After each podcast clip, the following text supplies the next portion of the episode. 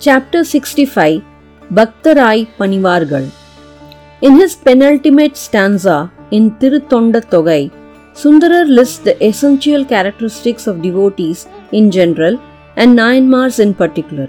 Since he had devoted one full stanza for that purpose, one is naturally inclined to think that it was possibly his last stanza. In the next and the last stanza, in the current version, there is reference to his parents, which some consider as possibly a later insertion, thus making up for the total of 63 Nayanmars.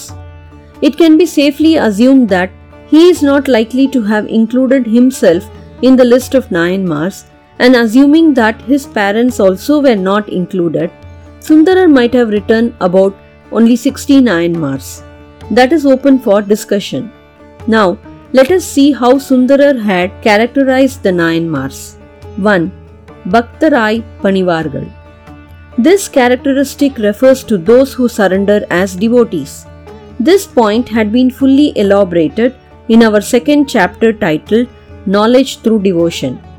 Many may think that devotion being a surrender implies that one loses one's individuality and so loses the capacity to analyze, infer, etc. In a limited sense, it is true, but in a broader sense, it is expanding the limited feeling of individuality, that is, me and mine, to universality. As long as one looks at oneself as a body mind complex, one cannot appreciate how this expansion takes place. One must use one's intellect to analyze the truthfulness and limited roles of body and mind and graduate upwards to a proper understanding of these instruments which are helpful in that process. Given that the body mind complex can play its role only as long as a world is sensed and that both rise and fall together, one has to analyze the instruments of sensing which happens to be one's five senses. As long as it is understood that those senses are currently turned towards the sense objects in the world, arresting that outlook and turning them to look inwards is said to be the solution. In other words, the senses are to be controlled and turned inwards towards the person who is the possessor of the senses. When that is done, one finally gets a correct perspective that the seer alone matters and what is seen or the act of seeing plays only a secondary role.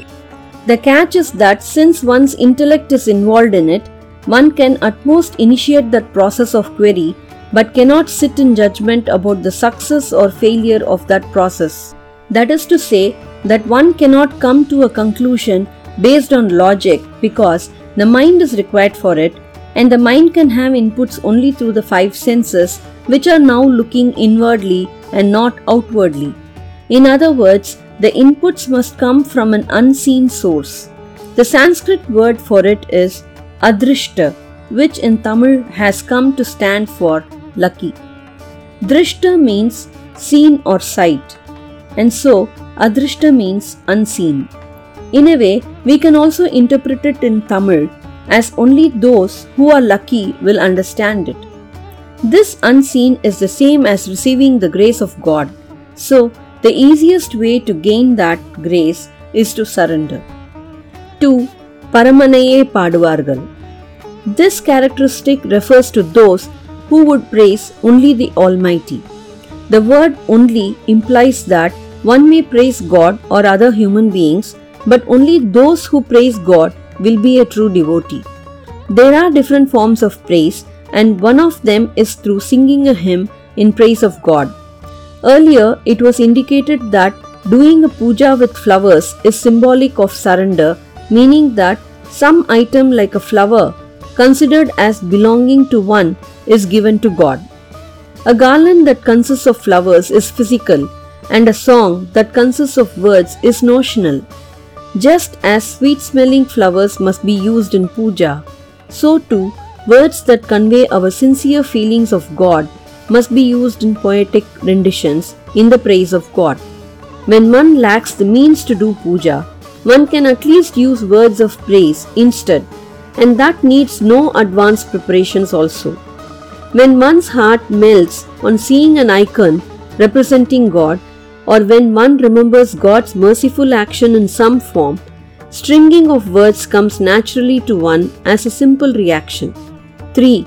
Sittattai Sivanpale Vaitargal. This characteristic refers to those who had turned their mind to think only of Shiva. The word Sittam means mind. As already explained, the mind must be turned away from worldly things and affairs to realize God. The Nayanmar saw Shiva in everything, including the devotees. One Nayanmar used a Shiva devotee's name to refer to everything around him.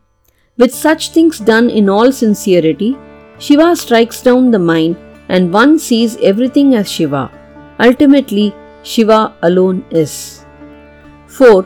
Tiruvarur Pirandargal This characteristic refers to those born in Tiruvarur.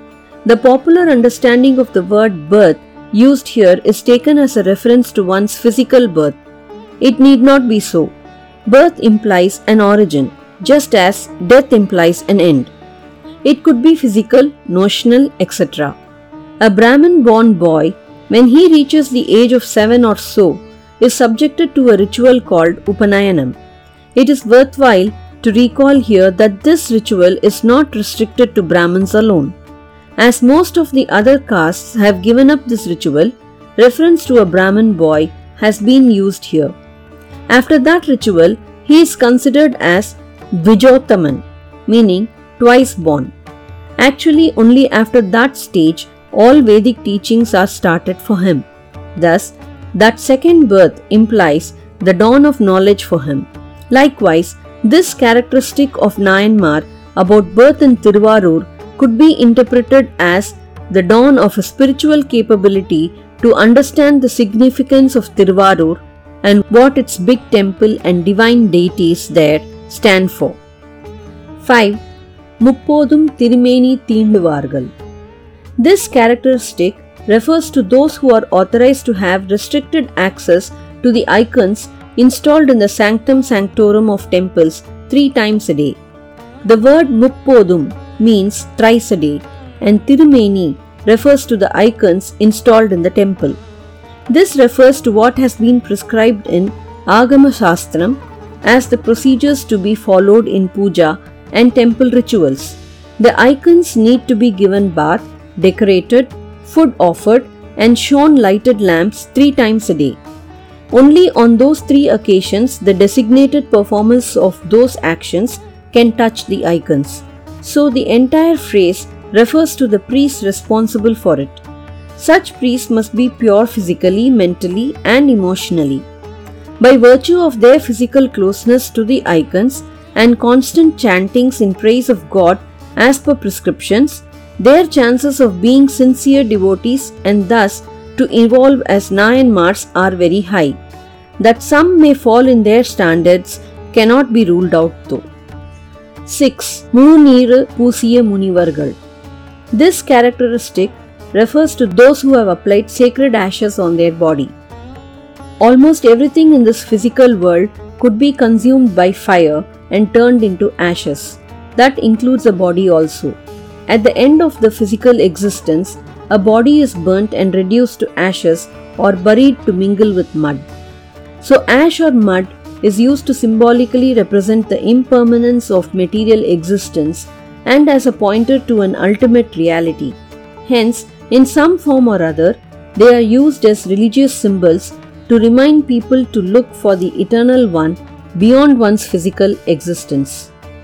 That they have medicinal properties is an additional point for consideration. Usually, Shiva devotees apply ashes on their forehead and on the specific limbs over the body. Such external displays are symbolic, but they help the person sporting such religious marks and also others who notice them as a reminder of the ultimate reality. Nayanmars are thus good ambassadors of gods. 7. Appalum Adisarndargal This characteristic refers to those who see the world and also beyond. A devotee is a body mind entity currently existing in the world and is one who uses his or her faculties that one is endowed with to realize the purpose of life. Through various experiences that one had gone through, one is expected to realize that every being essentially is the same all the time and anywhere. In fact, the Tamil word appal can refer to something beyond, either in space or time. In other words, it refers to something that exists beyond the boundaries of space and time. A Nayanmar is typically one of those who surrender to such a timeless and spaceless one that may be termed as God, truth, reality, or by any other name.